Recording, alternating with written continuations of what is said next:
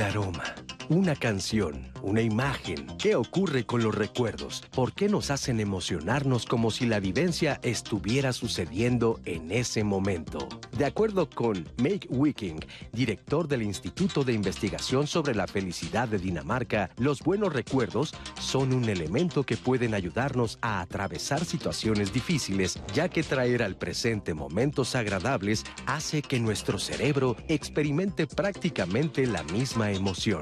Es que los recuerdos son clave en nuestro desarrollo. De ellos depende la configuración de la personalidad adulta, la forma en la que nos relacionamos con los demás o con nosotros mismos, así como nuestra capacidad para resolver problemas, entre otras cosas. ¿A ti qué te hacen sentir tus recuerdos? ¿Solo hay que conservar los buenos recuerdos? ¿Cómo proceder con aquellos que lastiman? Que son dolorosos. ¿Es posible crear un inventario de recuerdos y tenerlos disponibles para levantar el ánimo cuando las cosas no van bien? Hoy, en Diálogos en Confianza, hablaremos de recuerdos y emociones. Hola, ¿qué tal? ¿Cómo están? Buenos días. Me da muchísimo gusto saludarlos, saludarlas, darles los buenos días aquí desde el Foro de Diálogos en Confianza. Yo soy Cristina Jauregui y el día de hoy, como ya vieron, vamos a hablar de la importancia de los recuerdos. ¿A ti te gusta recordar? Eliges qué cosas son las que quieres recordar. ¿Somos capaces los seres humanos de hacer esa distinción, de decidir, pues esto mejor lo dejo en el armario guardado hasta el fondo? ¿O cómo, cómo funciona esto de los recuerdos? Y sobre todo, ya escuchaste que estábamos comentando que los recuerdos también tienen mucho que ver con quién nosotros nos formamos eh, con quiénes nos conformamos cuando somos grandes, en quién nos convertimos, quiénes somos de adultos, dependiendo de los recuerdos que tenemos. Creo que son preguntas muy interesantes que difícilmente nos hacemos y que creo que es importante poner sobre la mesa para hacer una reflexión, para pararnos en un momento y decidir a ver qué es, qué es lo que yo traigo a mi memoria qué es con lo que camino en lo cotidiano, cuáles son los recuerdos que conforman mi día a día y estos cómo, cómo los traslado a mi cotidianidad. Así es que bueno, pues quédate con nosotros porque creo que va a ser un programa muy, muy interesante y por supuesto les doy los buenos días a mis compañeras y mis compañeros, los intérpretes de lengua de señas mexicana. El día de hoy van a estar con nosotros Istiel Caneda y Jimena Raya. ¿Cómo están chicas? Buenos días. Y también está con nosotros mi queridísima Anaí. ¿Cómo estás, Anaí? Mi Cris, listísima para leerles. Yo ya estoy aquí súper conectada. Perfecto. Y bueno, los invitados que tenemos el día de hoy son Carlos Arturo Hernández Ávila, él es etnólogo y eh, doctor en antropología social por la ENA. Actualmente también es profesor de la Universidad Iberoamericana. Carlos, ¿cómo estás? Muchísimas gracias, muy bien. Contento de estar aquí compartiendo el diálogo. Gracias. Qué gusto tenerte por aquí. También está con nosotros Belinda Ortiz Salazar. Ella es maestra en filosofía, psicóloga y profesora del Colegio de Pedagogía y candidata a doctora en filosofía por la UNAM. Belinda, ¿cómo estás? Muy bien, muchas gracias por la invitación. bienvenida. Y también está con nosotros Genjetsu Lili de Litio Lacanda lo dije bien, maestra en psicología sistémica y arte terapeuta, y es doctora en filosofía y en psicoterapia. Genjetsu, bienvenida. Gracias, Cristina, por la reiterada invitación a Diálogos en Confianza. Al contrario, gracias a ti por estar una vez más aquí con nosotros. Y bueno, para platicar de este tema, quiero que me acompañen a ver el siguiente testimonio de Rosalía. Ella dice que los recuerdos eh, son importantes porque son de donde nosotros venimos. Y a ella le gusta mucho conservar fotografías y pasarlas de generación en generación, las cosas que ella recuerda. Vamos a ver cómo nos los platica. Acompáñenme. Los recuerdos para mí son importantes porque son los que marcan de cierta manera de dónde vienes, ¿no? Son lo que le puedes dejar a tu familia más adelante ya cuando tú no estás. La mamá de mi papá pues se vino de refugiada de, España cuando la guerra civil española. De hecho su papá se tuvo que quedar este, en Europa, él no, pudo, él no pudo regresar, venirse para acá con su familia. Y por parte de mi abuela materna pues sí es es muy importante para mí porque tenía mucha chispa. Era una persona muy alegre, vivió mucho tiempo con nosotros y ella nos transmitió todas esas historias. todas esas historias que yo alcancé a escuchar o que platicaban este, mis familiares, pues eso es lo que me gustaría transmitirles a los que vienen después de nosotros, ¿no? Porque pues desgraciadamente ya ellos no están. Y también mucho de lo que yo me acuerdo, porque yo estaba muy chica Igual y de cierta manera, pues en algunos puntos cambia un poco la historia, pero es de lo que yo me acuerdo y es lo que yo les puedo transmitir, ¿no? El recuerdo personal más significativo que tengo, pues son muchísimos, ¿no? Pero, por ejemplo, de este, de este álbum que, que tengo aquí, este, tengo lo de una casa que me hizo mi papá. Él la hizo de, de madera y me la decoró y me contaba mi mamá que pues mi papá llegaba de trabajar y lo primero que hacía era tomarme fotos o grabarme un cassette y ese cassette me lo grabó hasta que yo tenía seis años. Tengo este, un, un álbum de cuando me fui a Europa. Por ejemplo, aquí este, tengo una foto en el muro de Berlín, que viene el currículum de cuando tiraron el muro de Berlín todos los años, todos los años que duró. A mí me llama mucho la atención esta foto más que nada porque yo desde chiquita veía las series de cuando los judíos y de cuando el exterminio nazi y cómo, este, cómo sufría pues toda esa gente. Entonces para mí fue un viaje de los más emotivos. De los últimos años me quedo con el recuerdo de mi mamá. Yo creo que me quedaría con ese, ¿no? Con lo que, con lo que ella me enseñó a compartirlo y, me gustaría que en un futuro yo pudiera compartirlo también con, con los demás, ¿no? Pues eh, muchísimas gracias, muchísimas gracias por este testimonio. Y a mí me gustaría empezar preguntándoles, ¿qué son los recuerdos? Bueno, pues yo creo que podemos ver la etimología, ¿no? la etimología tiene que ver con repetir con el corazón, entonces es aquello que pasa por el corazón, el recuerdo. Y eso ya nos habla de cómo las emociones también contribuyen. Ok, adelante. Sí, o sea, recordar, o sea, traer de nuevo al corazón. Y tal vez una cosa que sería interesante es que no solamente el corazón recuerda, es decir, todos los sentidos, el olfato, la vista, las percepciones, el tacto, la piel misma, el cuerpo mismo es una máquina de recuerdos y tal vez tenga que ver porque somos más pasado que presente. Es decir, si nos preguntáramos cuánto dura el presente, pues el presente dura esto. Automáticamente ya es pasado. Entonces, tal vez en justamente esta acumulación de experiencias, vivencias, frustraciones, esperanzas, tal vez recuerdos somos nosotros. Somos memoria viva. Wow. O sea, vas caminando por la calle, vas en el metro, etcétera, y lo que ves es recuerdos caminando.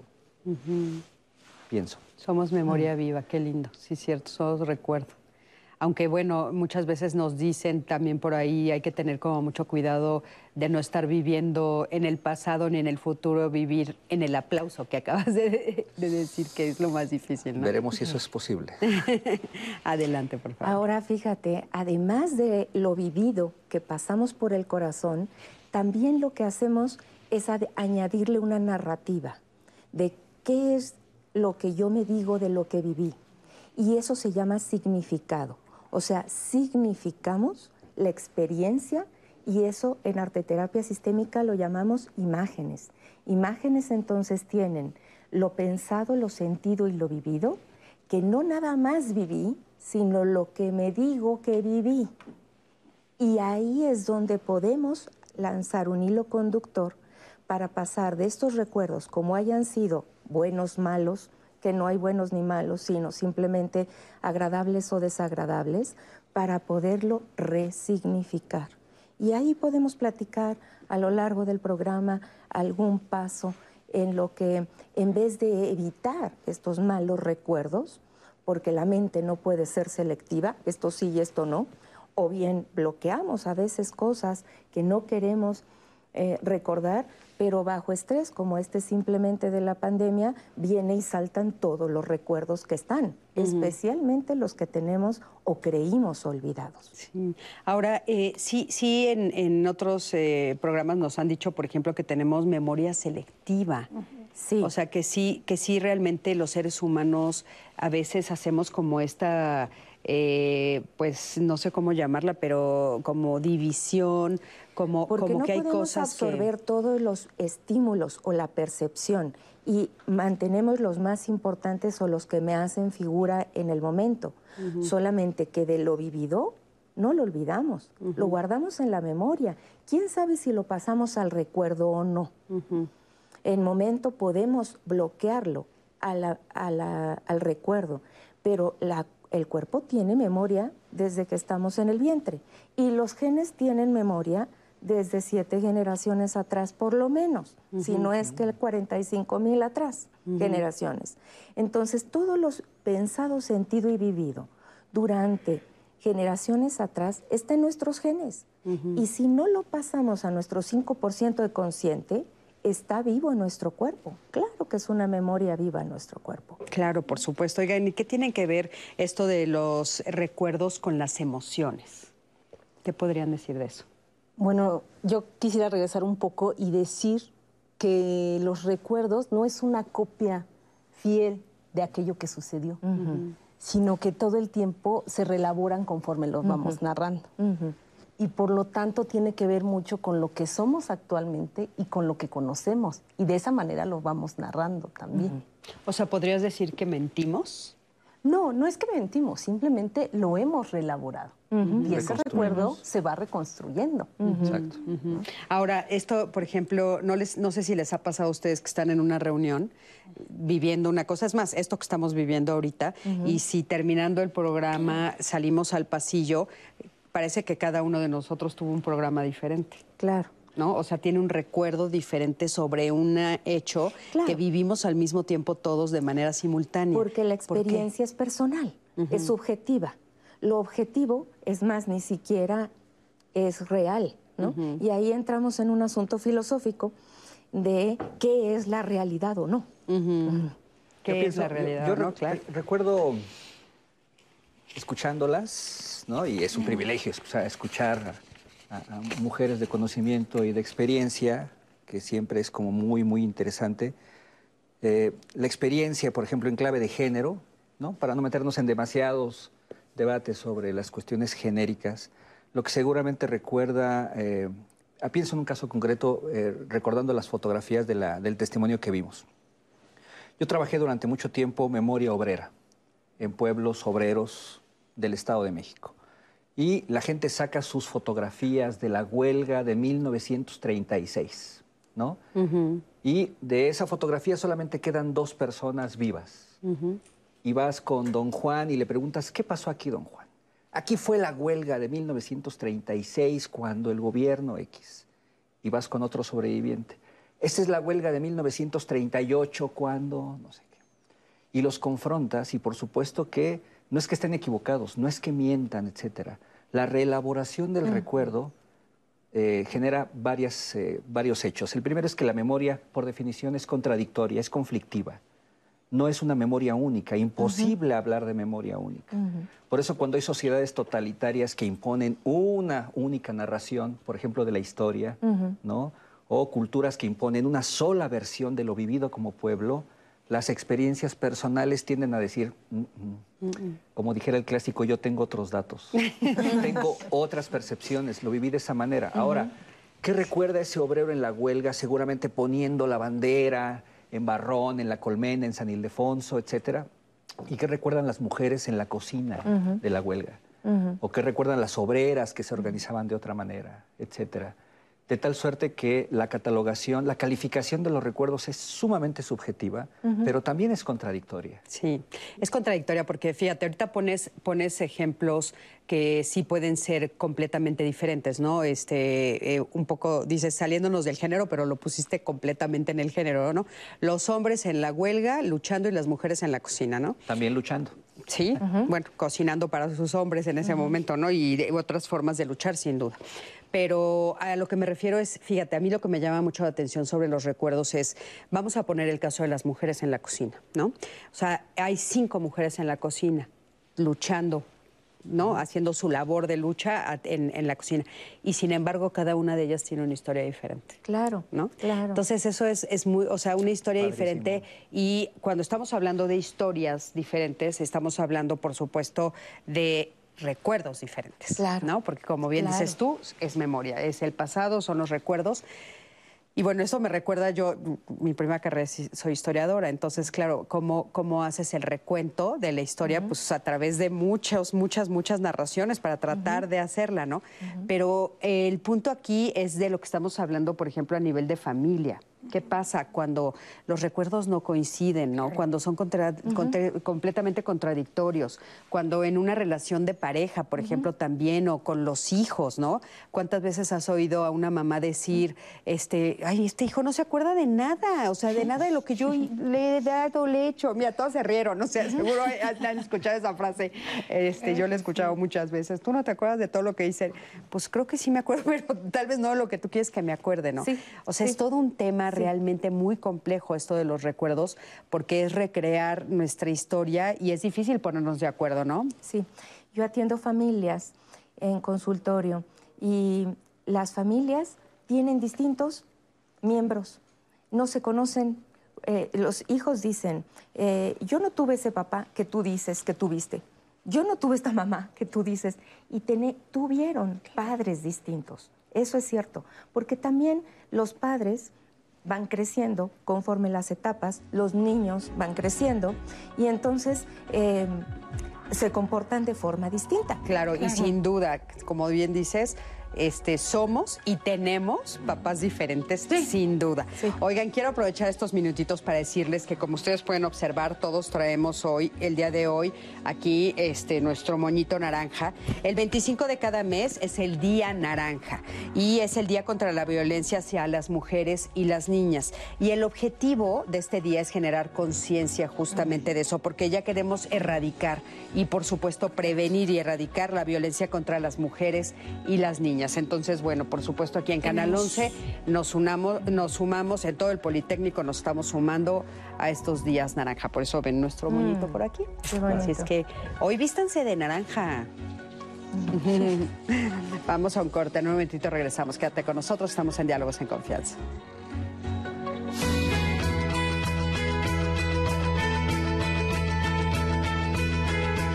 La vida no es la que uno vivió sino la que recuerda y cómo la recuerda para contarla. Gabriel García Márquez, escritor y periodista colombiano.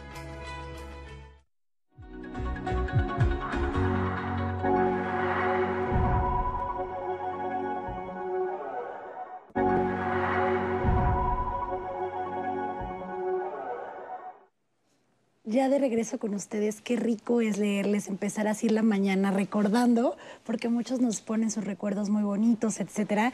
Y para los que aún no han participado, siempre recordarles que tienen todo este espacio digital para que podamos conversar y como siempre en el teléfono 55 51 66 40 00, marquen por favor, cuéntenos al respecto de sus recuerdos y por supuesto en Twitter, en Instagram, digo en Instagram, estamos aquí en vivo en Facebook y en YouTube yo estoy leyendo todos sus comentarios, los cuales, por supuesto, que se los agradezco. Y hablando de conversación y de interacción, quiero invitarles a que sean parte del programa del día de mañana.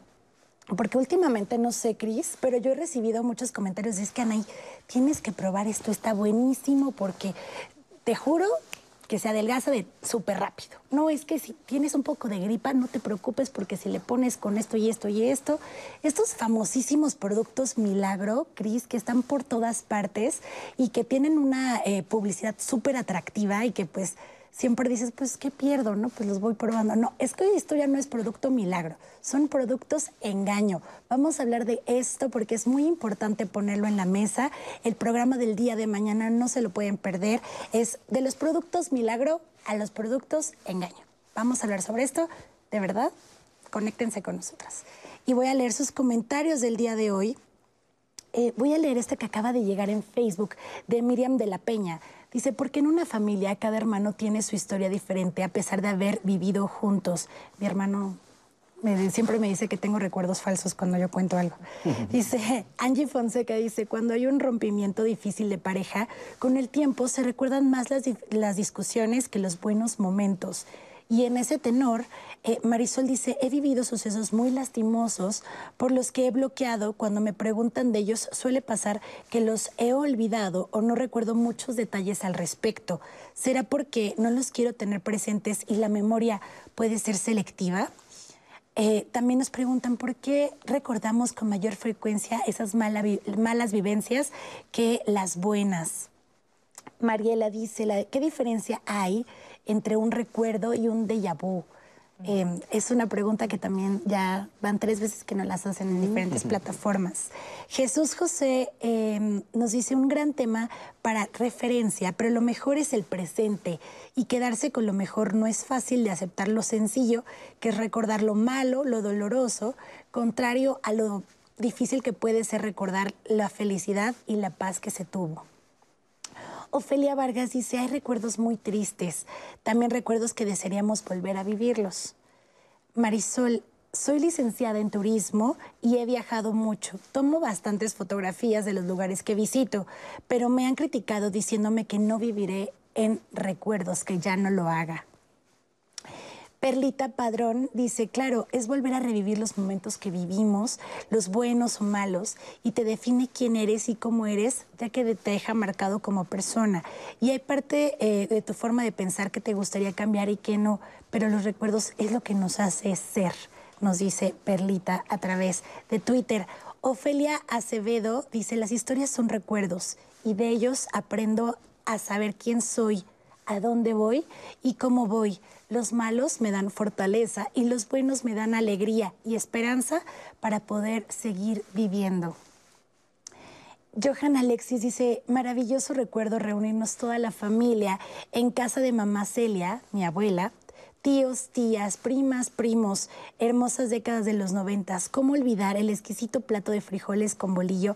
Era un manjar a toda delicia de mi abuela. Actualmente las reuniones ya no son como antes, pero todo sabe mejor en familia y por supuesto recordar. Muchas gracias por compartir este recuerdo, Johan Alexis. Y así como lo están haciendo en este momento toda la audiencia, también nos estuvieron escribiendo, Cris, sobre sus recuerdos en redes sociales y obviamente no vamos a dejar de compartirlos en este foro, así que vamos a verlos y ahorita regresamos. Al preguntar en nuestras redes sociales qué recuerdos son los más importantes para ti y por qué, estos fueron algunos de los comentarios que recibimos. Rebe Rock, mi emblemático viaje a Asia durante unos meses con mi mejor amigo, Jimena.corpse. Hasta ese momento, los recuerdos que más atesoro son los de mi infancia, ya que me doy cuenta de todo el trabajo que hicieron mis padres al criarme, tratar de darme todo lo que necesitaba y un poquito más. María Elena Alzate Varela. El nacimiento de mi hijo Alonso Isaac. Eduardo. Un recuerdo muy importante es cuando fui diagnosticado con insuficiencia renal, porque me dio a los 15 años y truncó toda mi vida, ya que mi sueño era meterme a la marina. Ile Espinosa. Mis recuerdos más importantes creo que han sido los que comparto con alguien especial, amigos o familia. Un momento que me haya causado demasiada felicidad o donde haya hecho algo único, un viaje, un concierto, una nueva experiencia. Miguelángel.bh Mis recuerdos más importantes son los más emocionantes, los que causan mucha alegría o tristeza muy grande, pero aprecio mucho más los momentos en que la paso bien, hago o me hacen algún bien. Mapsi Cuamatsi. El día que nació mi hija, Sara Alelí García Silva. Mis recuerdos con mi papá, porque ya falleció. Hardworking Girl Band Blood. Los que me dan paz, alegría y también me dan fuerza para salir adelante. El Pinchiemi. Aquellos que me han dejado una marca tanto física como emocional. Los que han permanecido a través de los años. Muchas veces están llenos de personas que quiero y otros de gente que quise mucho en su momento. Pero siempre han perdurado los que me permiten ser la persona que soy hoy.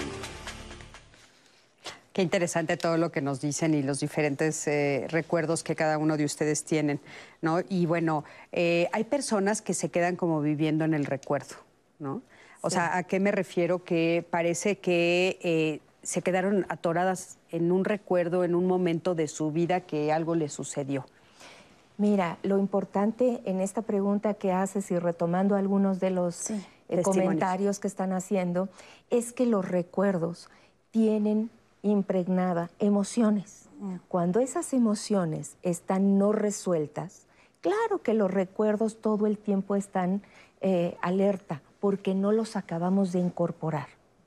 Cuando son hermosos recuerdos, hay alegría, paz, bienestar, reconciliación, entonces esos recuerdos se pueden asimilar en el cuerpo y la mente no está lanzándolos nuevamente. Entonces, no es que podamos decir, ahora voy a vivir de buenos recuerdos, voy a tener toda la voluntad esta mañana de un 24 de mayo 25 para poder eh, eh, a partir de ahora vivir con puros buenos recuerdos. La pregunta sería, ¿cómo entonces puedes entrar a las emociones difíciles que son las que están lanzando esos recuerdos y que no pueden asimilarse. Porque una vez que traspasamos las emociones difíciles, cerramos eventos, lloramos duelos, vemos los aprendizajes que hemos tenido de esas experiencias que recordamos, entonces podemos asimilarlos en el cuerpo.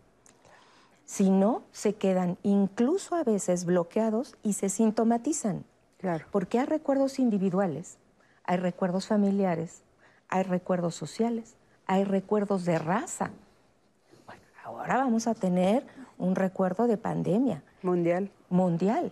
Entonces, si lo recordamos esa experiencia, que cada quien la va a recordar a su manera, pero todos hemos tenido pérdidas, enfermedades, miedo a la incertidumbre, dificultades para salir adelante, escasez, encierro, desesperación, impotencia y una serie de eventos y sensaciones difíciles de traspasar. Si lo recordamos como tal, vamos a hacer que la pandemia perdure por el resto de la vida. ¿Cómo podemos recordar los momentos difíciles? Recordemos lo que sí aprendimos. Recordemos que a través de los duelos fuimos acompañados, que no estuvimos solos.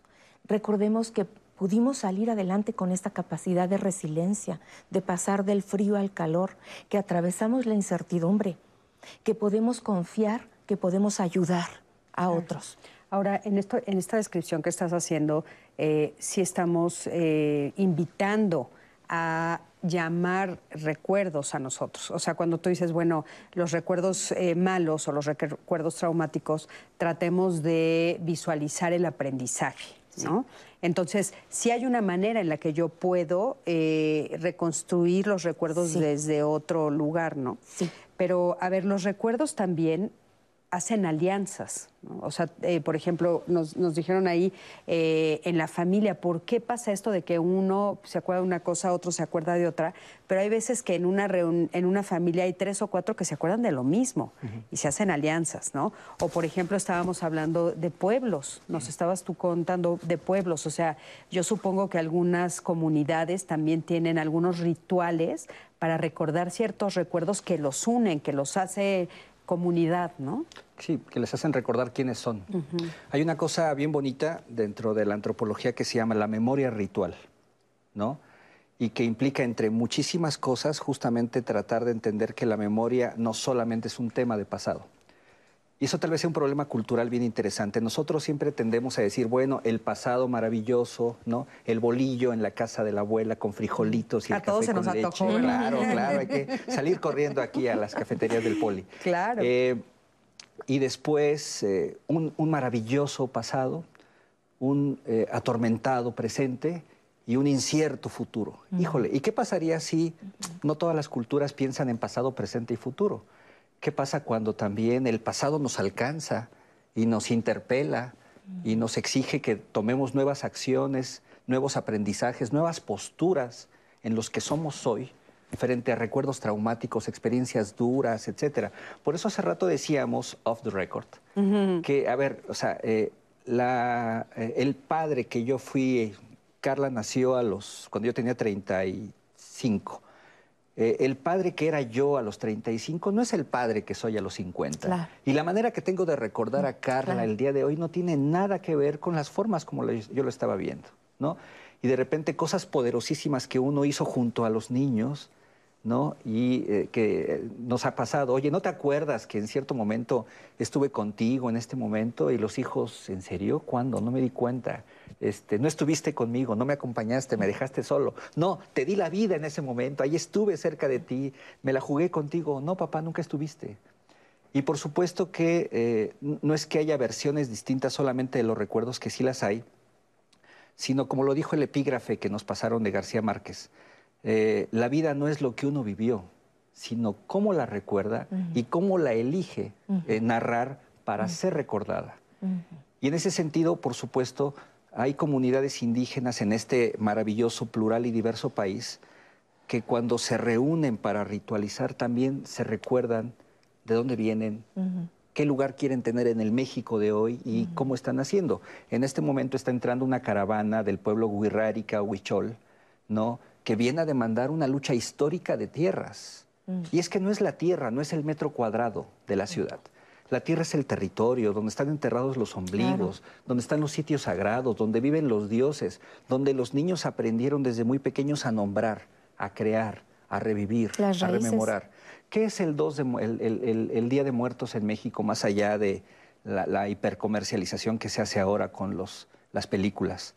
¿Qué, ¿Qué, es sino poner un altar donde recordamos justamente poderosas raíces que los testimonios que leímos nos dicen, ah, claro, cuando estaba la abuela viva, y de repente la abuela se fue, murió y la familia se dispersó. Es decir, que la, que la, memoria no nada más es una especie de recuerdo etéreo, son cuerpos, son palabras, son olores, son comidas, son estos abrazos familiares. La memoria son cosas, se puede tocar, se, puede, comer, se puede oler. Sí, por supuesto. Pero la memoria también son conceptos, o sea, son esas ideas generales que van captando estas cosas. Y yo creo que en esta idea de creer que los recuerdos están ya en el pasado, es em, segmentar un poco el tiempo, creer que el pasado, el presente y el futuro son eh, como diversos elementos, cuando no, la filosofía y hay muchos eh, trabajos al respecto que nos dicen, están vinculados, ¿no? O sea, es un presente, es el pasado configura nuestro presente, son nuestras raíces y eso nos proyecta a hacer cosas.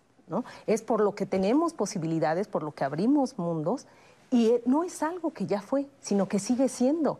¿No? Porque nos convivimos continuamente con el pasado, presente y futuro. Claro, es un vínculo constante y no es esta idea a lo mejor que en algún momento en el siglo XVIII eh, o todavía hasta el XIX se tuvo de lo que es la historia como eso que está ahí segmentado, pasado y que es algo que ya no fue, ¿no? Y como si yo pudiera acceder tan fácilmente, ¿no? O sea, hay em, todas unas ideas de cómo regresamos al pasado, cómo el pasado nos configura y que sigue vivo en nosotros, ¿no? O sea, como esta idea del Día de Muertos, es esas personas que estuvieron con nosotros y que siguen de algún modo, ¿no? Y seguimos actuando y estos estímulos de la vida cotidiana, los olores, ¿no? Tú puedes recordar a tu abuela con ciertos olores, con ciertos platillos, con ciertos objetos, y todo eso nos trae ciertas ideas. A veces son buenos recuerdos, a veces no tan buenos, agradables, desagradables, pero todos esos nos constituyen y nos dan forma como identidad. Y, esta selección que nosotros hacemos eh, de los recuerdos, pues eh, es eso justamente lo que nos constituye eh, quienes somos el día de hoy, ¿no? Y hacer este recuento a veces del pasado desde diferentes perspectivas, que es un poco lo que hacemos los terapeutas, ¿no? De tratar de que lo veas, que el contexto sea desde otra mirada. Por ejemplo, cuando le dices, bueno, ¿y qué edad tenía tu mamá en ese entonces, no? Entonces, no, pues no sé, pues vamos a hacer las cuentas, ¿no? Y entonces hacemos las cuentas y ¡Ah! era más chica que yo hoy. Y entonces todo cambia, ¿no? El recuerdo empieza a verse desde otra perspectiva, o sea, empiezas a poder mirarlo desde otro lado, ¿no? Entonces, Creo que eso también es algo de lo que se puede hacer a través de, la filosofía, por ejemplo, ¿no? También tener otras miradas de estos recuerdos que tenemos que a veces pueden ser dolorosos, pero no son completos, ¿no? Sí, decía Nietzsche cuando está hablando sobre la historia que el animal vive el presente. Sí aprende de eso que fue, pero vive el presente. Y en ese sentido es, está apacible. No podríamos usar la palabra feliz, pero está apacible porque vive el presente. Y el hombre, con estos recuerdos que lo invaden, de alguna manera le van generando su historia, lo van construyendo, pero tampoco puede vivir todo el tiempo en el recuerdo. ¿no? Un poco eh, como en este cuento de Funes el Memorioso de Borges, Borges. ¿no? que todo el tiempo lo están acosando eh, la serie de recuerdos y la serie de imágenes. No puedes vivir el presente. Entonces. Es Y fíjate, intolerable y, el mm, presente. es de, in- de hecho, sí, perdón. Al O sea, contrario. es que el, el cuento de Borges justamente lo que dice es que es intolerable la existencia de una memoria incapaz de olvidar. ¿No? Funes el Memorioso es un cuento para la gente que nos sigue en televisión y tal vez no lo ha leído. Se puede descargar de internet. Funes el Memorioso. Un joven que tiene un accidente a caballo y a partir de ese golpe todo lo recuerda, todo lo recuerda, todo lo recuerda. Y entonces, claro, un joven Borges cuenta que va y lo ve y dice qué intolerable una, eh, una existencia donde no haya posibilidad de olvido, de relegar al pasado cosas que son inútiles, cosas por el estilo. Y es que justamente lo que nos estás dialogando es súper fascinante respecto de que cuando el recuerdo se hace trauma, se somatiza. No, ya estaba somatizado, ya era cuerpo desde que, antes de que nos doliera.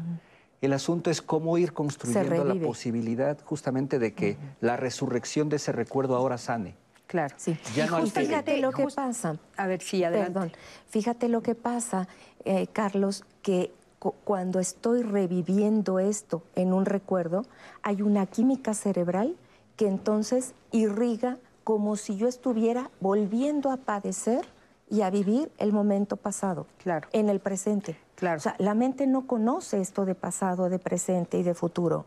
Si yo me estoy angustiando por el futuro, porque todavía tengo incertidumbre y no sé qué va a pasar, y eso me causa angustia, estoy angustiado en este momento, tengo toda la química cerebral de esto. Si estoy reviviendo un evento traumático, difícil en el pasado, es como si en este momento lo estuviera reviviendo en mi química cerebral.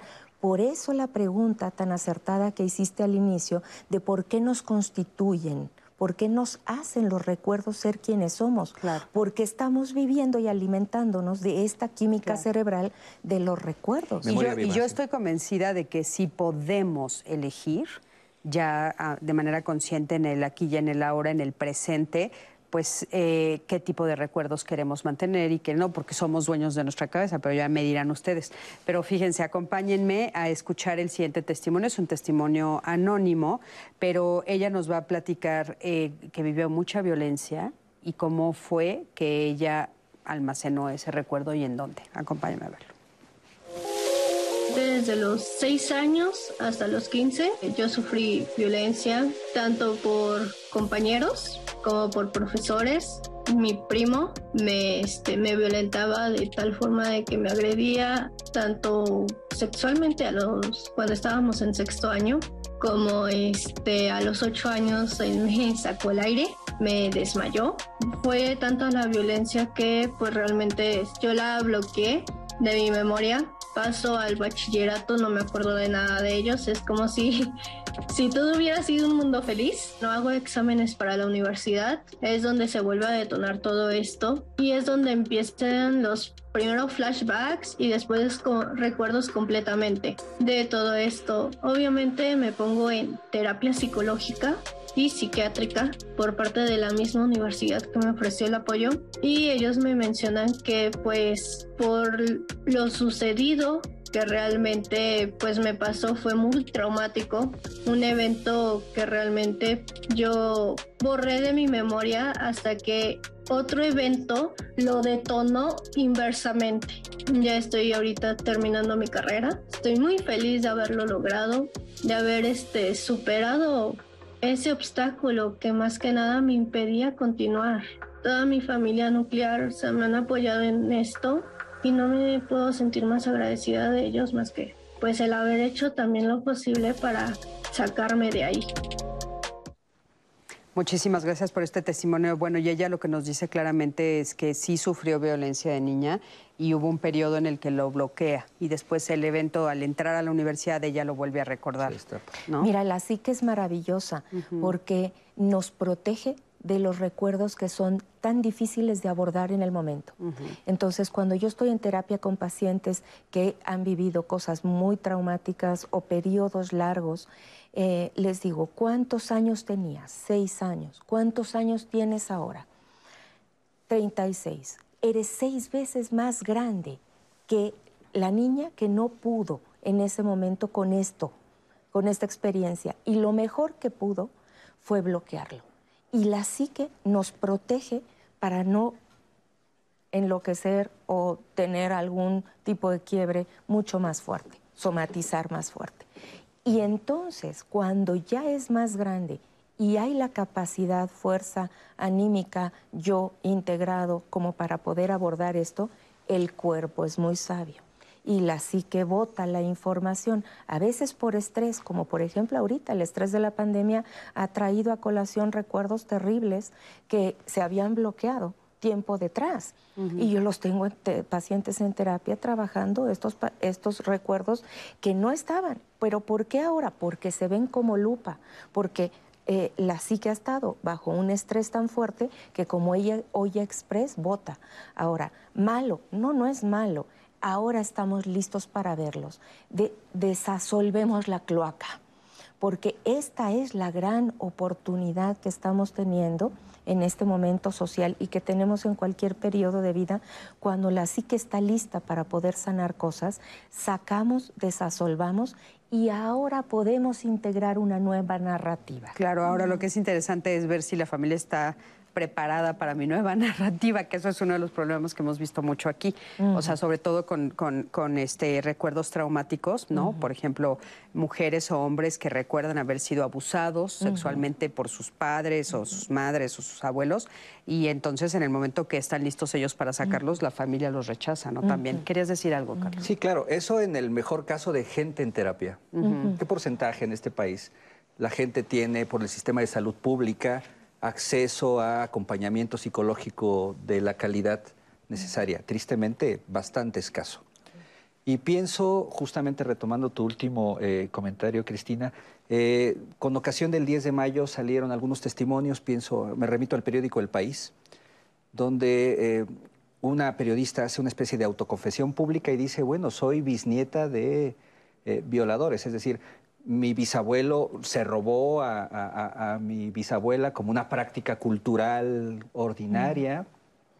Pero a mi bisabuela nadie le preguntó absolutamente nada si estaba de acuerdo en esto, ¿no? Con mi abuela pasó lo mismo. Esta periodista reconstruye la memoria de, eh, bisabuela y abuela que estaban vivas y lo que descubre básicamente es que era ordinario robarse a las mujeres, ¿no? Claro, iban a caballo y se las subían una especie de trofeo, etcétera. Y entonces la gran pregunta es, híjole, el bisabuelito al que todos queríamos, al que todos abrazábamos, al que decíamos, etcétera, en la práctica tuvo eh, otro tipo de comportamiento.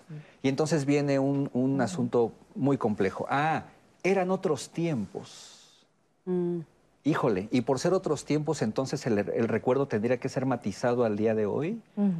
Pues creo que ustedes estarían de acuerdo en que no. Y de hecho, escuchándote, que me parece de veras luminoso, pues lo que las luchas feministas de niñas, adolescentes, jóvenes que toman todos los 8 eh, de marzo la, la Ciudad de México, eh, nos han dicho es, las víctimas no hablan cuando quieren, hablan cuando pueden. Y seguramente se refiere a este asunto en el cual tú nos pones aquí sobre la mesa, cuando hay ya la capacidad de elaborar una nueva narrativa desde el dolor.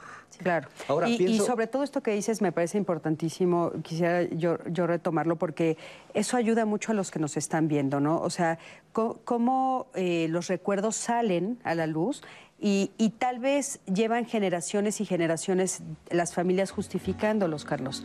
Porque en ese momento pues eh, la lucha era otra, las posturas eh, de hombres y mujeres eran diferentes a las de ahora, no se cuestionaban, había, no había nadie que dijera lo que está haciendo mi abuelo no es correcto, al contrario, eran hasta aplaudidos. Y entonces ahora a la distancia creo que ayuda mucho esto de traer la memoria al presente, traer los recuerdos al presente y resignificarlos y preguntarlos y cuestionarlos y, y decir, no, mi abuelo sí fue un violador y bueno, yo lo quise porque lo vi desde abuelo y en ese momento no lo sabía, pero hoy puedo decir que fue un violador, ¿no? Yo creo. Las abuelas decían era mi cruz. Sí, no, no, no, no. Y ahora... Y tengo que cargarla, y que es peor. Ahora en Facebook eh, muchas adolescentes sacaban memes. Que la cultura Ahorita, ahorita nos recuentas regresando, vamos a un corte, Ah, en un momentito regresamos, quédate con nosotros, estamos en Diálogos en Confianza.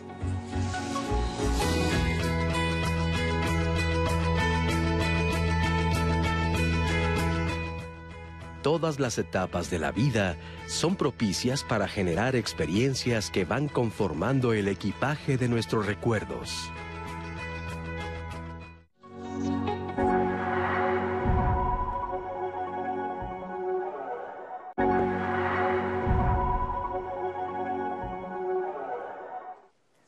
Pues ya de regreso, quiero contarles, hablando de recuerdos, de una anécdota que siempre cuando nos juntamos en familia, eh, mi mamá eh, recuerda a mi tío diciendo como en estas competencias como de este, físicas, de natación, que las carreras y tal, y que mi tío le decía, ya casi, ya casi gano, papá, le decía a mi, a mi abuelito, ya estuve así, así de ganar.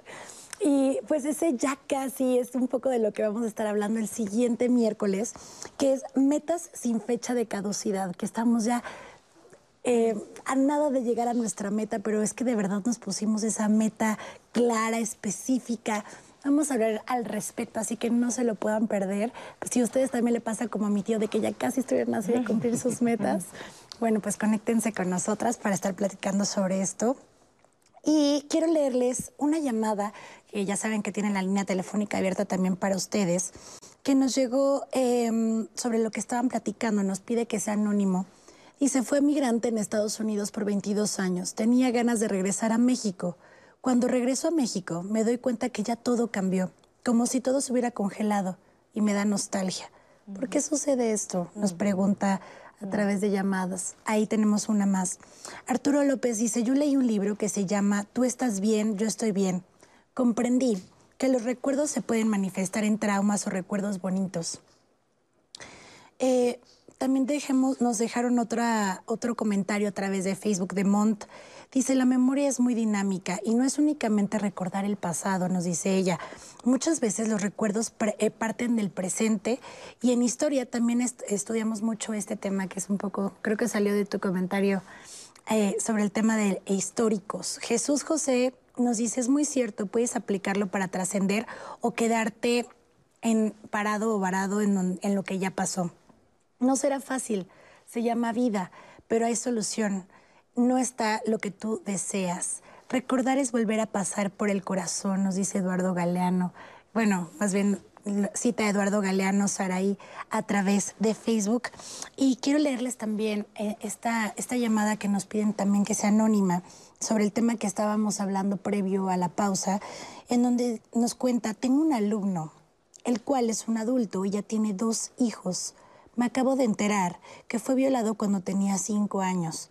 En estos momentos tiene problemas económicos y la mamá le pone como ejemplo exitoso al familiar que lo violó. ¿A dónde puede acudir para recibir apoyo sobre este tema? Nos manda a través de llamadas. Pues, eh, por supuesto, puedes llamar aquí a Canal 11 y te van a dar eh, este, teléfonos de varias instituciones a las que puedes llamar, que es muy importante, por supuesto que sí. Y bueno, seguramente su mamá no sabe, ¿no? Que, es- que le están poniendo de ejemplo a la persona que... Al violador. Al violador. Claro. Que eso suele suceder mucho en el interior de las familias. Y luego también cuando son más grandes, eh, los, las personas que abusaron empiezan a tener como compasión, y lo pongo entre comillas porque ya son adultos. Es terrible. Pero sí, claro, tenemos muchas instituciones a las que puedes acudir sin duda. Y Cris, tenemos una cápsula porque varias de las personas nos preguntaban esta, esta parte de el por qué recordar o cómo, se, cómo funcionan el- la parte de nuestros recuerdos. Entonces tenemos una cápsula al respecto. Van a explicarnos un poco más sobre ello y ahorita regresamos. La plasticidad neuronal es la manera como funciona naturalmente el sistema nervioso central. Como todo el tiempo estamos sujetos a experiencias, el sistema nervioso se está adaptando constantemente. Eh, siempre hemos pensado que el cerebro es algo estable, fijo, y resulta que es muy maleable, siempre está cambiando, constantemente está cambiando, debido a, a que todos los estímulos del medio ambiente que son recibidos por el sistema nervioso los modifica de tal manera que los puede eventualmente cuando son importantes para el sistema, para el organismo, los incorpora en un sistema que conocemos como memoria. Ahora, en realidad la memoria es el momento que nosotros recuperamos esa información, es la evocación o el recuerdo. El recuerdo no es otra cosa más que la evocación de la información que había sido almacenada en el sistema nervioso central. Esta incorporación, esta codificación de la información dentro del sistema nervioso central es lo que conocemos como la adquisición o codificación. Eso es importante porque conlleva un proceso de plasticidad neuronal, que son los cambios que pueden ser funcionales, químicos o inclusive morfológicos dentro del sistema nervioso para que se incorpore esa información. Eh, Lo que es importante aquí señalar es el hecho de que nuestro cerebro tiene mucha, muchísima capacidad. No conocemos el límite de la capacidad cerebral. Entre más lo usemos, mejor. O sea, aquí la, digamos, la, eh, la conclusión de todo esto es que si tenemos un cerebro hay que usarlo. Usémoslo. Y eso va a redituar y nos va a beneficiar muchísimo. Cognitivamente, intelectualmente e inclusive anímicamente. Muchísimas gracias. Y sí, en el mejor de los casos hay que usarlo. El cerebro, sin duda, los invitamos a que los, lo utilicen. Pero bueno, respuesta. estábamos hablando sobre. eh, llegó una llamada de un migrante que a mí me gustaría. ¿Sí? Eh, sí, adelante, sí. por favor. Eh, quería yo contestar esta. Eh, sí como psicóloga, pero sobre todo como eh, hija de migrante italiano, porque migró de un lugar al otro y va a buscar la imagen o la escena, experiencia que él dejó. Y esa ya no está. Ya no existe. Que es imposible Entonces, que exista, ¿no? No, porque está en el pasado y, se, y permaneció en su recuerdo. Pero eso ya no compete a la realidad en este momento. Entonces es como sentirse fuera de ubicarse en la realidad. Qué importante para los migrantes especialmente, pero sí para todos los seres humanos en cualquier experiencia, soltar la experiencia pasada, porque eso ya no está ni va a estar. Y la salida está para el otro lado, siempre les digo a mis pacientes. Para el la asombro, salida no, ¿no? está pa- para, el Adelante. re- para atrás, la salida está para adelante, Para adelante. Claro. en donde estamos en el voy a conocer el lugar que dejé y cómo es ahora. Y voy a dejar la persona que dejé del segmento pasado incluso o de ayer y hoy la voy a, no- a conocer nuevamente. A conocer Y nuevamente. entonces eh, no estigmatizo o etiqueto con el recuerdo el presente y me doy la oportunidad de estar en el momento. Ahora, Jesús, es- hay algo que sí man- se mantiene, ¿no? Sí. Hay, una, hay una, algo en el tiempo que se mantiene. No sé si a ustedes también les pasa. O sea, eh, yo, Sí. yo siempre pienso, bueno, pues yo me he sentido la misma siempre. Pero no lo ¿no? eres. Que físicamente no, pero creo que hay algo en el Porque tiempo hay que se una mantiene. Y esencia. ni siquiera me refiero físicamente, ¿no? O sea, al final del día es un yo que se va transformando y reconstruyendo Sí. con estos recuerdos. ¿no? Sí. Y por eso San Agustín, desde el 359, ya se preocupaba por la memoria y decía, ¿qué nos da la memoria? La memoria nos da conocimiento. Él la utiliza para hablar de cómo conoce a Dios. Pero en ese conocer a Dios, él se conoce a sí mismo. Claro. También por los recuerdos. Que es lo más importante, ¿no? Entonces, ¿cómo los recuerdos nos van construyendo una identidad? Pero aquí hay un punto bien interesante y es eh, que yo creo que es sobre lo que ha girado la discusión respecto de que si los recuerdos son estáticos. Y ya vimos que no, que la memoria... Imposible o sea, que sean estáticos, ¿no? Imposible que sea estático. Es decir, eh, sobre el tema migrante, por ejemplo, me ha tocado trabajar con migrantes de, en tránsito centroamericanos, que por supuesto eh, muchos no quieren recordar a Honduras como está hoy, a El Salvador como está hoy, etcétera, pero en las casas de migrantes que la Iglesia Católica tiene en México, cuando es el 16 de septiembre o el 15 de septiembre, pues se organiza una noche mexicana con comida centroamericana por ejemplo, ¿no? Entonces, por supuesto que la realidad es intolerable en términos de violencia, las pandillas, las maras, etcétera, pero la comida no. Mm. La comida es una poderosa vía de reconexión mm. cultural con la tierra que están dejando, mm. ¿no? Y de repente cuando muchos regresan, ¿no? O migrantes mexicanos que regresan dicen, este, mucha gente que ha regresado deportada, que eh, los deportan por la zona de Nogales, en Sonora, eh, y de repente van a Michoacán, al pueblo del que salieron hace 30 años.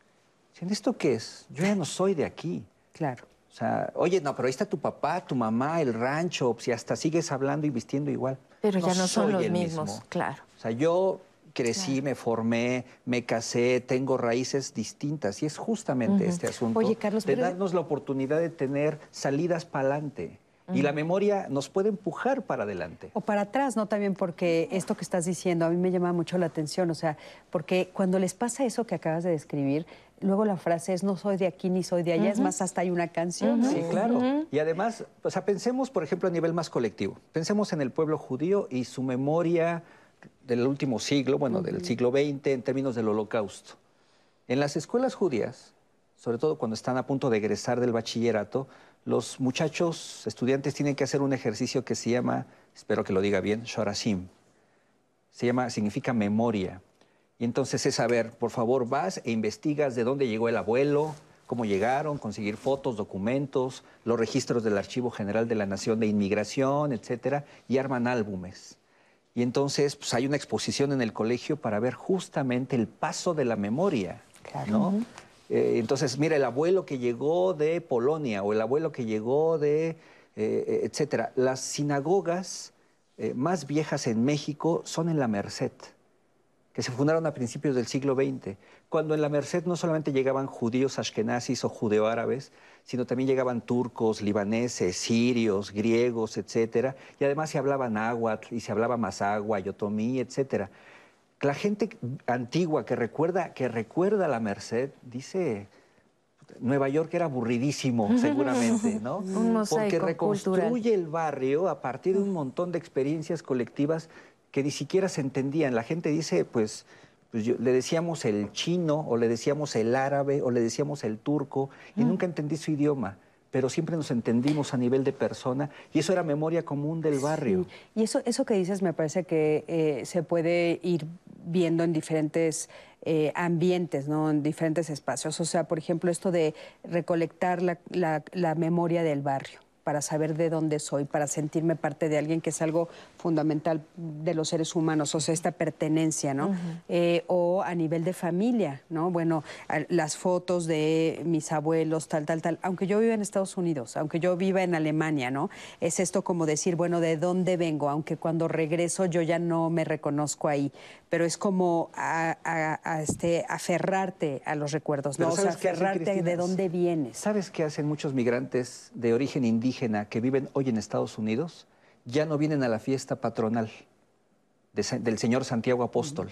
No, la fiesta patronal ya es en Carolina del Norte. Claro. Ya no vienen al carnaval para la fiesta de febrero. El carnaval se hace en Chicago. Mm. Ya no vienen a la peregrinación de la Virgen de Guadalupe. Hoy la fiesta de la Virgen de Guadalupe es en la Catedral de San Patricio. Oye, pero se fueron, se fueron con su memoria y la reconstruyeron. Y la reconstruyen allá. Y ahora esto, esto que dices es muy interesante también verlo a la distancia. Y hablando de esto de la memoria y de los recuerdos. O sea, ¿cuáles son los recuerdos que reconstruyo y por qué nosotros que seguimos viviendo aquí en México, en este ejemplo que acabas de poner, Carlos, nosotros vemos a la distancia, por ejemplo, cómo celebran el 5 de febrero. Y aquí en México para nada. 5 de mayo. Perdón, el 5 de mayo. Y aquí en México para nada, ¿no? O sea, no, no, es tan fuerte la celebración como allá. Los ves, que bueno, tiran la casa por la ventana, se visten, se, es la fiesta máxima en Estados Unidos de los mexicanos. Mm. Y tú dices, ah, pero, ¿Pero por qué? ¿Por qué? O sea, y son mexicanos los que la están celebrando. Yo tengo familia allá y la celebran, no sé, las fotos que nos mandan y yo sí les digo, ¿y ustedes qué hicieron en México? Nosotros pues trabajamos normal, el día de hoy no hicimos nada, ¿no? Como hay familias en México que celebran el Día de Acción de Gracias. Sí. Y uno dice, oye, pero pues tu familia, hasta, donde, hasta donde recuerdo, los Hernández Dávila no vinieron de peregrinos en el Mary Flower ni llegaron a Boston. Ah, no, pero estamos celebrando porque los parientes en Estados Unidos celebran el Día de Acción de Gracias. ¿Por qué? Ah, yo celebro Acción de Gracias, pero solo por el significado, no porque tenga parientes. Eso es Pero lo que está te iba a padre, decir. está- y no pasa nada, las tradiciones también el se sig- inventan. También se inventan por el significado traemos- del, Traemos gracias. los recuerdos y las celebraciones de la memoria ritual porque significan algo para nosotros. Nos significan a nosotros. Exactamente. Son parte de nuestra vida. Exacto. O sea, ¿qué es la tradición? Raíces. Sino es la memoria de un Eso, pueblo. ¿no? esto. ¿Y qué son las tradiciones? Todo el tiempo se están resignificando, Claro. se Esto. reconstruye. Y la memoria de una familia. y la Sí, memoria, la memoria también de una pareja, ¿no? Eh, muchas veces también eh, a mí me preguntan en terapia, bueno, ¿por qué no es conveniente que yo vea a mi expareja? Porque la memoria recuerda, porque los códigos se renuevan. claro. De veras, Carlos. No, no, no, es que hay alguien que dice, oye, este, Carlos, mi expareja me invitó a tomarme un café. ¿Me recomiendas ir? Le dije, sí, ve, para que a los tres minutos recuerdes por qué es tu expareja. Sí, O te expongas al fenómeno y veas realmente vulnerable. qué Sí, sientes sí, sí, A ver, hoy. o sea, ustedes han escuchado esto. Mucha Claro, gente dice que cuando, mucha gente dice que cuando están a punto de morir las personas, la vida, Dios, no sé, sus deidades, les dan permiso de recuperar, re- regresar a sus pasos. Mm. Bueno, hay muchas experiencias de pareja. Yo he conocido de gente que cierra su experiencia de pareja y se dan el tiempo de recuperar los espacios donde fueron felices. Mm. Y después cerrar y decir, es un caso raro, pero existen. Ujú, Claro. O sea, el trauma no tiene que ser la marca No. de la memoria. Oye, y esto que dices es muy interesante, o sea, los espacios como hacen que tengamos recuerdos, Uy, los sí. olores como hacen que tengamos recuerdos y la música. Oh. La música como hace que tengamos recuerdos. Pero fíjense que los estudios nos han dicho que, bueno, la música no solamente nos recuerda, sino hace maravillas en el cerebro. Y tenemos uno de los videos más bellos que yo he visto jamás en internet, que es el video de la bailarina Marta C. González, que yo pedí que lo pusieran en este programa Sí, porque precioso, de veras es hermoso, es precioso. Sí, Por precioso. favor, acompáñennos a verlo, no se lo pierdan. Este video muestra la manera en que reaccionó Marta C. González, bailarina española que padeció la enfermedad de Alzheimer al escuchar la música del ballet El lago de los cisnes de Tchaikovsky. Poco a poco empezó a recordar los movimientos que ejecutaba cuando era bailarina, convirtiéndose este emotivo video realizado por la organización Música para Despertar en un homenaje a los recuerdos.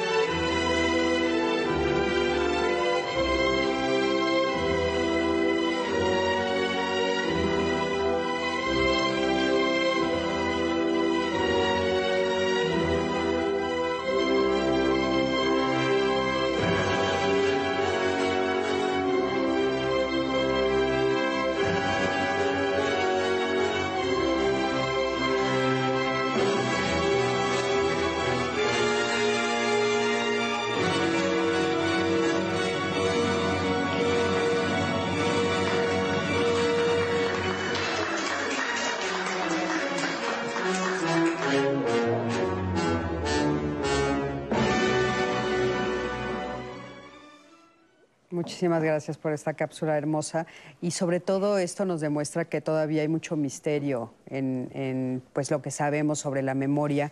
O sea, ella tiene Alzheimer y sin embargo la música le, le hace recordar, ¿no? Entonces es, es maravilloso este, este, este video. Hay un problema con ese video.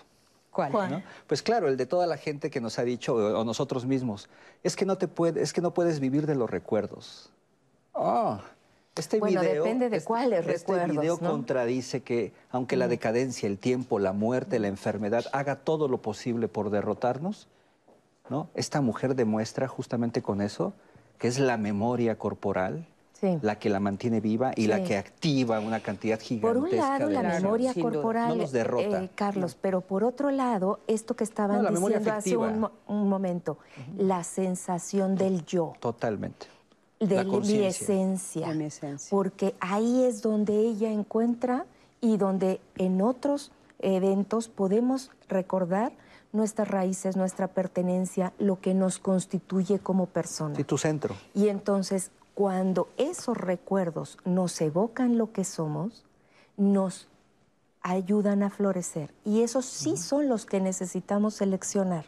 Y Por aquí supuesto. hay una pequeña eh, mito, cuento, que en breve les puedo contar.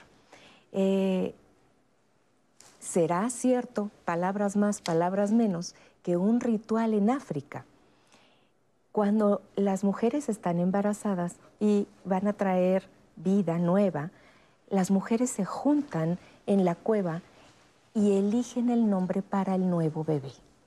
Y entonces dicen, ¿cuál será su esencia? ¿A qué viene este bebé? ¿Qué misión traerá?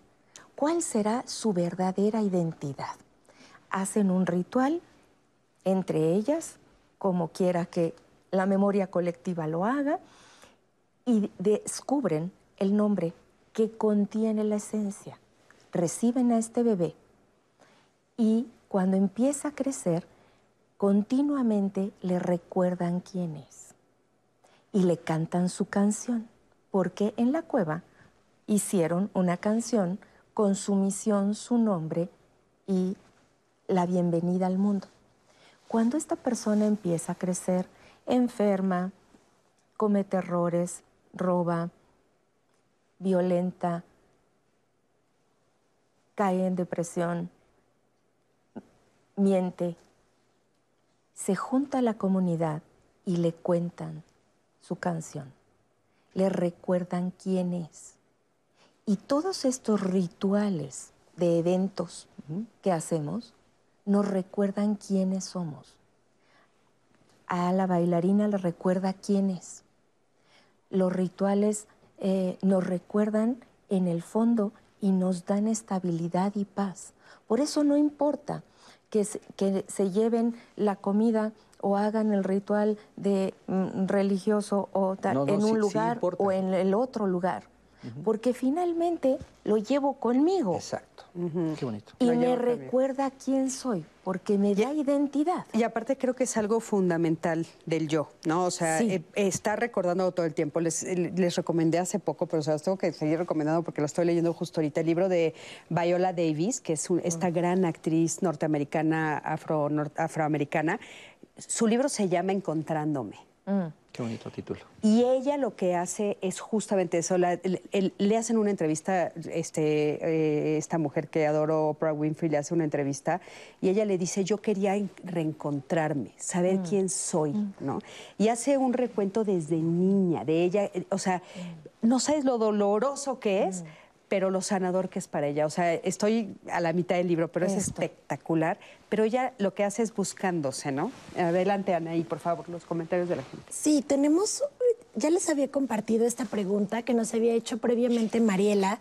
Eh, ella nos vuelve a preguntar cuál es la diferencia entre el recuerdo y el déjà vu, que seguro más adelante, o bueno, ¿Alguien lo sabe? Mm, sí. Pues no, es que sí. no. ah, Eh, Sí lo sabe. el recuerdo es algo que pasó y que yo traigo a la memoria. El déjà vu es captar algo que todavía no está en la línea del tiempo presente y cuando lo vivo digo, ay, yo ya estuve aquí, sentada en un sillón amarillo. Qué extraño, como que yo ya te conocía, pero yo no lo había vivido. Ese es un déjà vu. Ya. Ahora, a nivel, a nivel neuronal, dicen que lo que pasa es que nuestro cerebro es mucho más rápido. Entonces, que por eso creemos que es un... Eso dicen. Ahora, místicamente dicen que somos mágicos y sabemos cosas antes de tiempo. Me ¿Cuál de las respuestas quieres? Esa ya decides tú. O que los tiempos se traslapan. Ajá, que los Exacto, tiempos se que hay, traslapan. eh, Voy más a lo neuronal. Canal, ¿Tú canales vas de tiempo distintos. Gracias. Yo a lo... Eso. Este de Julio César Castro, que nos dice, definitivamente yo, por ejemplo, estuve en un intercambio en Colombia durante todo un semestre.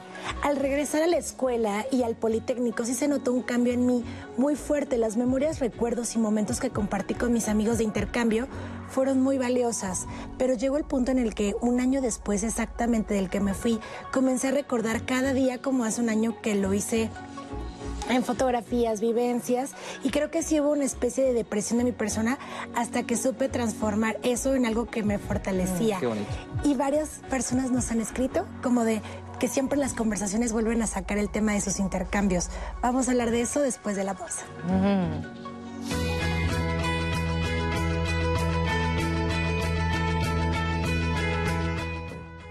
Al recordar, el cerebro experimenta prácticamente la misma emoción que generó esa vivencia.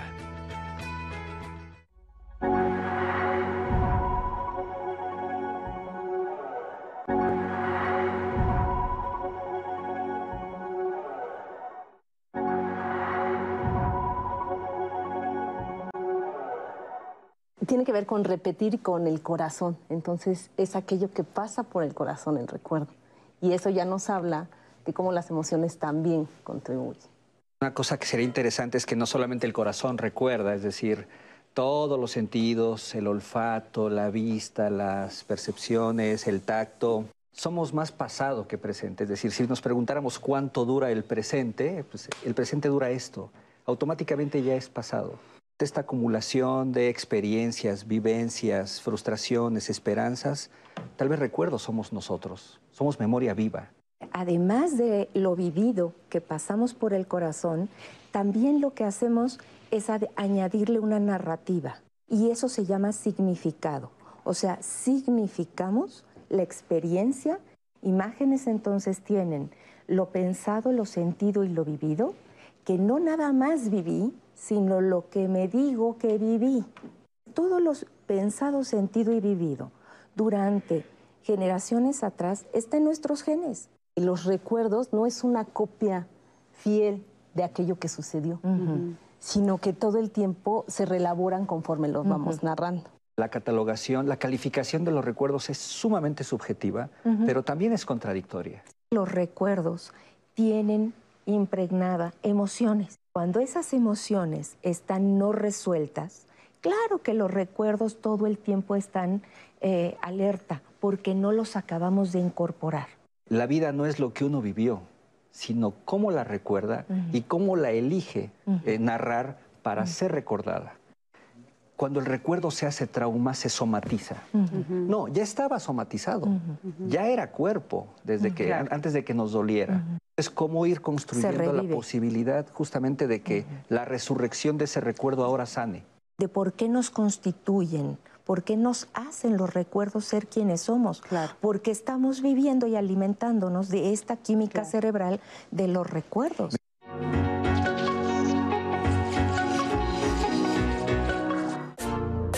La importancia de la memoria es comparable al de un proceso de carácter vital. Generalmente pensamos en la alimentación, la nutrición, la respiración, por ejemplo, y pocas veces pensaríamos en un proceso cognitivo como el aprendizaje o la memoria. Pero perder la memoria en su totalidad sería una situación prácticamente inconcebible que sería incompatible con la sobrevivencia. Para esto es muy importante, por ejemplo, conservar varias condiciones. Primero de ellas, la nutricional. Es fundamental para preservar mis procesos cognitivos, incluido la memoria, tener una buena nutrición. Otro factor, ¿no? En este primer nivel es el sueño, la higiene del sueño. Es muy importante tener patrones de sueño, de ciclo, sueño vigilia correctos, adecuados y sanos. La actividad física también es otro factor importantísimo. Generalmente está de tipo aeróbico, moderada, tiene muchos efectos positivos para el cerebro, aumenta la oxigenación, la vascularización, optimiza el metabolismo energético, etcétera, etcétera. Disminuye la cantidad de radicales libres, aumenta la neurogénesis. La neurogénesis es algo muy importante que está muy vinculado con la memoria. La memoria es un sistema adaptativo pero dinámico. Eso es importante, está en constante cambio. Todo el tiempo estamos nosotros almacenando información y todo el tiempo estamos descartando y olvidando información. Y este sistema dinámico responde al medio ambiente, por lo tanto, si le exigimos a este sistema, este sistema va a responder y va a aumentar su eficacia. En ese sentido, todo aquello que constituya un reto a la memoria es una buena eh, actividad para fortalecerle y para robustecerle. Aprender un nuevo idioma, aprender a tocar un instrumento musical, aprender una nueva habilidad o, por ejemplo, ensayar estos juegos de estrategia, incluso todos aquellos pues, eh, juegos que ustedes habrán visto en Internet, ¿no? En donde se juegos de memoria o para fortalecer a veces les llama gimnasia, de gimnasia cerebral, pues también estos, por supuesto, son, son medidas adecuadas y estas serían un poco las recomendaciones que yo en este momento podría hacer. Muchísimas gracias. Pues bueno, ya estamos en el último bloque. La verdad se pasó rapidísimo. Estoy segura que este, este programa se quedará en nuestra memoria porque ha sido realmente hermoso. Memorioso, sí. Sí, en nuestra memoria colectiva y, y por supuesto en las, en las redes, ¿eh? en nuestra memoria digital. Y bueno, Anaí, platícanos qué nos están diciendo en redes para ir pimponeando las preguntas. Ay, pues hablando de memoria digital, este que acaba de llegar a través de Twitter del, del usuario Isaac Moon, Dice, creo que somos valientes, pero también cobardes, porque tenemos todo delante de nosotros, pero preferimos vivir en nuestros recuerdos por ambas decisiones antes que vivir nuestra vida. Si solamente eh, viviéramos un día a la vez, veríamos lo bello que es tener un día y dejar de recordar tanto. Nos mm. queda a través de Twitter. Eh, Elisan Mormont a través de Facebook dice, me he dado cuenta que mi mente ha borrado muchas cosas de mi vida. Sinceramente tengo algunas lagunas, especialmente en mi infancia y mi adolescencia. Y ella nos pregunta, que sé que ya lo han mencionado, pero nos pregunta, ¿qué tan sano es dejar de recordar? ¿Alguno de ustedes quiere contestar? ¿Qué tan sano es dejar de recordar? Confía en tu psique, le mm. diría yo. Confía en tu cuerpo, mente, espíritu. Las cosas que se recuerdan, está bien recordarlas y estar lista para salir adelante con ellas. Las que no, respeta. Quizá en algún momento salgan. Ahora, eh, el comentario anterior me llama la atención que dice como si los recuerdos, como si recordar fuera siempre negativo. Mm. En Twitter. Sí, en Twitter. El que dijiste ahorita de Twitter es así como, este, no, vamos a vivir, pero como si recordar fuera negativo. No necesariamente, no necesariamente es negativo. Mm. Cuando estamos evocando recuerdos bellos, también nos llenamos de paz, de alegría, de ilusión por la vida. Hay un efecto enamoramiento. Mm. ¿eh? Y también un poco recordar que, que podemos volver a eh, vivir un momento feliz, eso, volver a vivir un enamoramiento, o sea, si pues, recuerdas que en el pasado lo hiciste, o sea, y si hoy no lo estás viviendo por algún razón, alguna razón, sí lo, sí lo tuve, sí puedo volver a tenerlo. Y ahí lo evocas y lo vuelves a vivir. Por eso se llama efecto enamoramiento, que, que entonces te hace vibrar, vivir, estar en alegría, en agradecimiento, en ilusión constante. Sí, hay, que quitarle, hay que quitarle carga moral a la memoria, a los recuerdos. Es decir, Quedarte en los recuerdos, malo. Vivir el presente, bueno. No sé. Y es que no sé si de veras parte de las cosas que estamos discutiendo nos llevan a preguntarnos si es posible de veras traslapar y decir, no, no, de aquí para acá es memoria, de aquí para acá es presente. No, no, no, nos invade. Eh, incluso el presente que estamos construyendo lo hacemos con las herramientas de la memoria. Claro, es lo Entonces, eh, eh, no, satanicemos la memoria, por favor, hagámosla un campo fértil. No te creas, creo que varias personas también de la audiencia, y voy a leer algunos comentarios, creo que están muy de acuerdo con esto que acaban de mencionar, como Olga Espinosa que dice, los, los franceses dicen, bueno, yo no sabía esto, pero recordar es morir un poco. Y los mexicanos decimos, recordar es vivir. Yo me quedo con lo segundo, tengo muchos bonitos recuerdos y me gusta tenerlos en mi vida diaria. Olga Espinosa nos dice eso. Pero Teresa Mata también. Dice, yo como, eh, cuando como una comida eh, que elaboraba mi mamá, que ya murió, y créeme, siendo el sabor eh, probándolo, la sensación de que esté con mi mamá es maravillosa. Me encanta volver a recordar. Es que yo creo que fíjate que eh, tal vez el secreto está en cómo lo recuerdas. Esto que nos acabas de leer, ¿no? ¿Cómo? O sea, si ella recordara llorar a cada vez que prueba la comida de su mamá, claro. ese es el cómo. Pero si ella al contrario está feliz cada vez que come la comida de su mamá, ¿no? Entonces tal vez es el cómo, ¿no?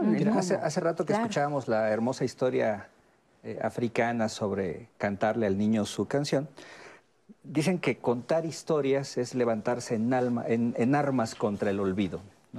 Contar una historia es levantarse en armas contra la bestia del olvido, dice Alessandro Portelli, un gran historiador italiano. Y eh, cuenta una pequeña historia de la misma naturaleza, corta, bonita y de esas profundas. Eh, y lo cuenta en primera persona. mi, bisabuelo entraba todas las mañanas al bosque, caminaba cinco kilómetros y delante de un gran oyamel decía en yiddish una plegaria sagrada. Mi abuelo, su hijo, era más flojo, no caminaba cinco kilómetros, caminaba dos y encontraba no un oyamel, sino un pino. Y ahí decía en yiddish unas cuantas palabras, porque ya no hablaba la lengua yiddish. Mm. No, mi padre no tenía árboles cerca, no hablaba eh, la lengua, solamente hablaba alemán. Pero en el campo de concentración donde él estaba, buscaba un poste y como si fuera un árbol, ahí hacía su plegaria. Y yo, que no hablo la lengua, que no me gustan los bosques, que, que perdí la fe, solo me queda contar esta historia. Ay, qué hermosa Mm. historia. Punto. Es decir, eh, sí, recordar es vivir, recordar es morir, no tengo la menor idea. Si uno va a un pueblo indígena, ¿no? Otomí, Mazagua, aquí del Valle de Toluca, y le pregunta a la gente, oiga, ¿desde cuándo se hace este ritual para pedir la lluvia? La gente va a decir, desde siempre. Sí, claro. no importa la fecha, no importa el cuándo, importa que la memoria está viva. Y eso es un poco lo que yo quiero decir. Sí. O sea, dejémonos traspasar por la memoria, no pasa nada. Claro. Y hay que confiar en la psique. Claro, Ella claro. sabrá por dónde. No, Sí, yo creo sí. que, no lo digo yo, lo dicen los grandes pensadores. El olvido es la muerte del ser. ¿no? O sea, creer que podemos vivir el presente. No podemos vivir el presente si no tenemos todo ese bagaje cultural y además que los recuerdos no son nada más míos, sino que están constituidos por toda nuestra familia, la gente más cercana. Es un vínculo familiar. Claro. Y como tú Social. también, sos- eh, sí, ¿no? O sea, Claro, del mundo, del país. Claro, entonces no nada más es mis recuerdos, mis recuerdos todo el tiempo se van reconstruyendo con lo que nos va diciendo la madre de cómo éramos y podemos reconstruir y hay recuerdos esos que son construidos totalmente a partir de lo que nosotros nos van narrando, Claro. que somos una narración también. Claro. Ahora, un poco también en este sentido de, de la respuesta que le diste a esta, esta chica de confiar que en, en el momento eh, saldrán, eh, a mí me gustaría también eh, preguntar eh, si no le está haciendo daño, ¿no?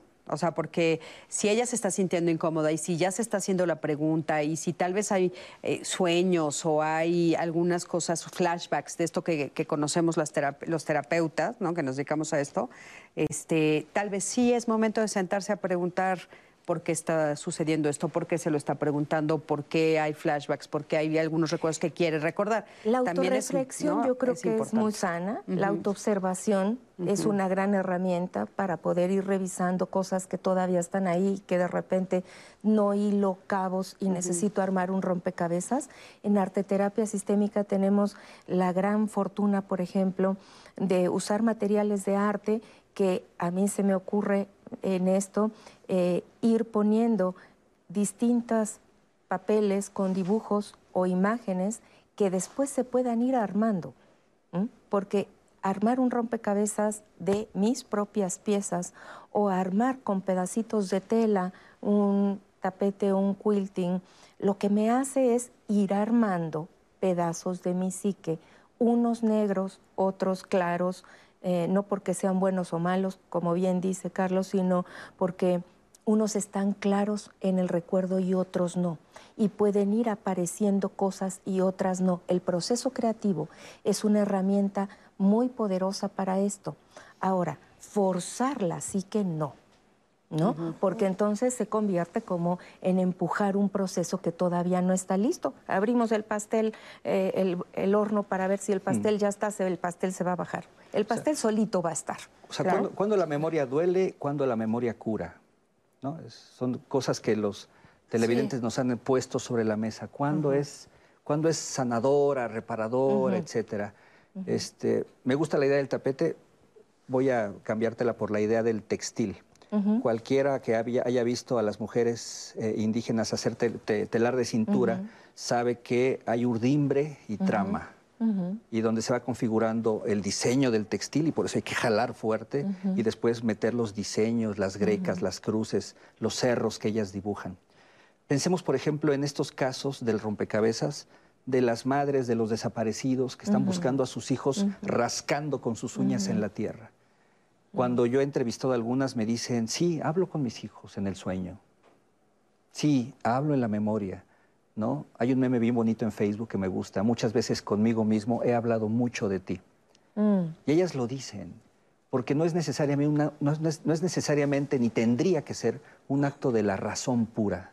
¿Qué es la razón pura? ¿Quién sabe? Tal vez Kant nos podría decir. Pero no, está en tantos lados diseminada, salpicada, vertida, compartida la memoria, que en efecto la reconstrucción del rompecabezas es una tarea eminentemente social.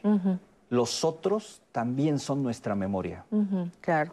Y la razón está en eso, en el lenguaje, en cómo nos reconstruimos, cómo narramos y cómo damos significado al mundo ante esos hechos, ante ese modo en que están los recuerdos, cómo los vamos modificando. Pero bien decías, con estos recuerdos que a veces eh, parece que nos sobrepasan, ¿qué hacemos ante esos recuerdos? Y yo creo que podemos también ahí echar mano de esos recuerdos en donde hemos tenido experiencias agradables. Exacto. Un poco revivirlos y narrarlos también a nosotros mismos y a los otros, poderlos compartir. Sí, o sea, recuperarlos también, porque también son parte tuya, ¿no?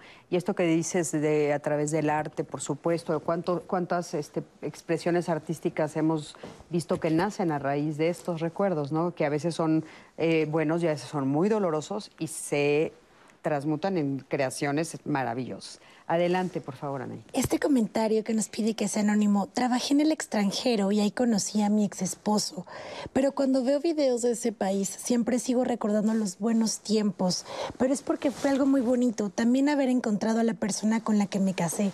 Qué padre es recordar, nos dice en Facebook. Eh, Magda Mendoza, los recuerdos son como las cicatrices. Están ahí para mostrarnos lo fuerte que hemos sido y podemos seguir siendo, o para recordarnos el dolor que hemos padecido, y entonces tienen un efecto negativo en nosotros. Aprender a vivir con ellos a veces no es fácil. Por ello agradezco este tipo de programas que me han ayudado a canalizar mis tristes recuerdos hasta convertirlos en mis fortalezas. Qué bonito mensaje, Magda. Muchas gracias, A, por a- a. Magda le podríamos decir, a Magda de que nos, nos escuchan, que se piensen como un tronco. Mm. Cuando se corta el tronco, ¿no? Y que se ven los aros, Mm. cuando hubo una sequía, cuando hubo una quemazón, cuando hubo una crisis, cuando fueron buenos tiempos. Lo que dice es eso, sí es cierto. Y se Lo convierte recuerdo- en un hermoso árbol. Claro, y creció. Nadie sabe qué hay dentro. Fue necesario que cayera y trozarlo para ver el mapa. Pero sí, somos cartografía de recuerdos. Las cicatrices nos recuerdan lo que dolió, pero ya no duele. Y se cura. Y entonces ahí recordamos la resiliencia que tenemos, esa fortaleza de espíritu. Ay, qué bonito. Y también ante los recuerdos traumáticos, que ya no sean revividos, Sí. sino que sean Sí. parte solamente de la biografía. Sí. O resignificados. Claro, Sí. resignificados, pero solamente serán parte, algún, al- algo que nos pasó, que sí de alguna manera está en nuestra vida, pero que ya no tenemos que volver a vivirlo, a Sí. revivirlo. Sí, sí, eso es muy importante también, porque sí vemos a personas que sí van por la vida con, con eh, eso como carta de presentación. Claro. Sí.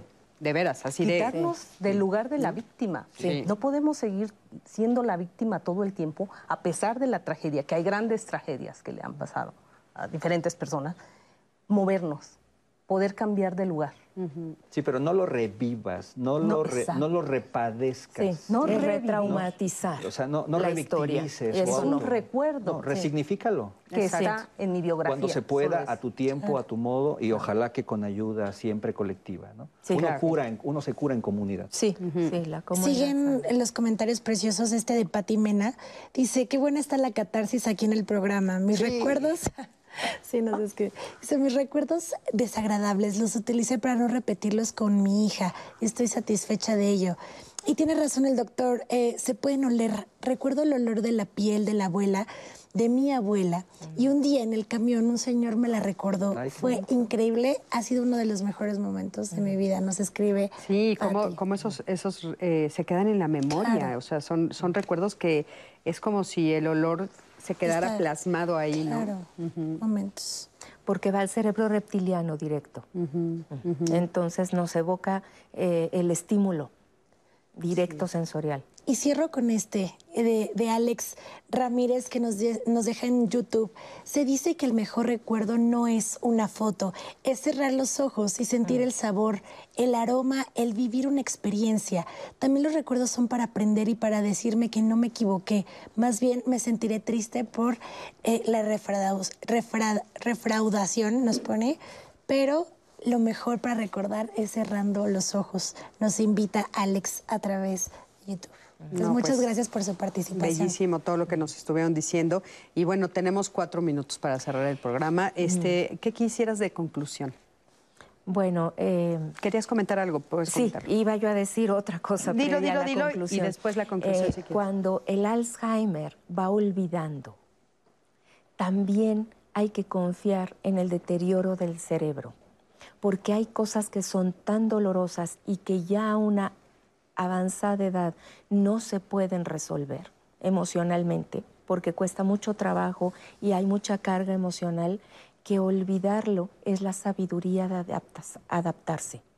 Entonces, eh, el deterioro en el Alzheimer que empieza a olvidar la memoria inmediata que tiene esta anterior y que después ni siquiera esta anterior tiene también, mm, es parte de la sabiduría del presente en esa persona. Y con ese respeto hay que acercarse porque nosotros sí recordamos quiénes son, Claro, aunque ellos olviden quiénes somos nosotros. claro. Inclusive quiénes son ellos mismos. Exactamente. Tú sí recuerdas quiénes son. Eh, Y bueno, conclusión. eh, una conclusión. eh, evoquemos los recuerdos que nos hacen vibrar y vivir, porque ahí es donde evocamos toda la química cerebral que nos da emociones altas y desde ahí podemos construir un mejor presente y, por supuesto, proyectar un mejor futuro. Y las cosas que nos han costado trabajo asimilar, hay un proceso de sanación por el cual se pueden reestructurar, asimilar y entonces recordar solamente los aprendizajes y las fortalezas que de ahí hemos tenido. De los recuerdos más terribles hemos aprendido los las cosas más grandes. Hagamos acopio de eso. Muchísimas gracias, a Carlos. Adelante. Cuando yo hacía trabajo de campo con obreros y obreras de los pueblos de Barrón, la Colmena San Ildefonso, iba con una señora muy mayor que había sido obrera y sus hijos me decían, no, mi mamá ya no se acuerda de nada, pero si quieres hablar con ella, pues habla. Y me dejaban a solas y me decía, doña Nati, en San Ildefonso, los que no saben son ellos. Ya nadie me pregunta. Soy una especie de mueble ahí en, el, en, en la casa más invisible. Y me lleva a pensar que también hay no solamente objetos, espacios, lugares, olores de la memoria, hay gente viva que es memoria eh, presente, patrimonio de lucha en nuestras familias, en nuestras comunidades, eh, en esta ciudad y en este país.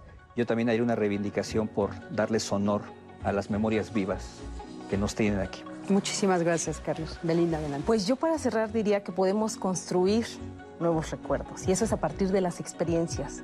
Démonos la oportunidad de entrar a otros mundos, de hacer las cosas que nos gustan por medio de la literatura, por medio del cine, hacer lo que nos gusta. A veces es hacer eh, flores, armarlas, pero es vamos a construir nuevos recuerdos y apoyarnos en los que ya tenemos. Me encanta, muchísimas gracias. Gracias, Anaí, querida. Muchas gracias, a- gracias, a, todo el foro, gracias a la producción, gracias a ti, que siempre estás del otro lado de la pantalla. Yo soy Cristina Jauregui y recuerda que, bueno, nos vemos aquí la próxima semana. Quédate con nosotros en todos los programas de Canal 11 y, por supuesto, en diálogos todas las mañanas. Muchísimas gracias a cada uno de ustedes por haber estado aquí. Gracias por este lindísimo programa. Nos vemos pronto.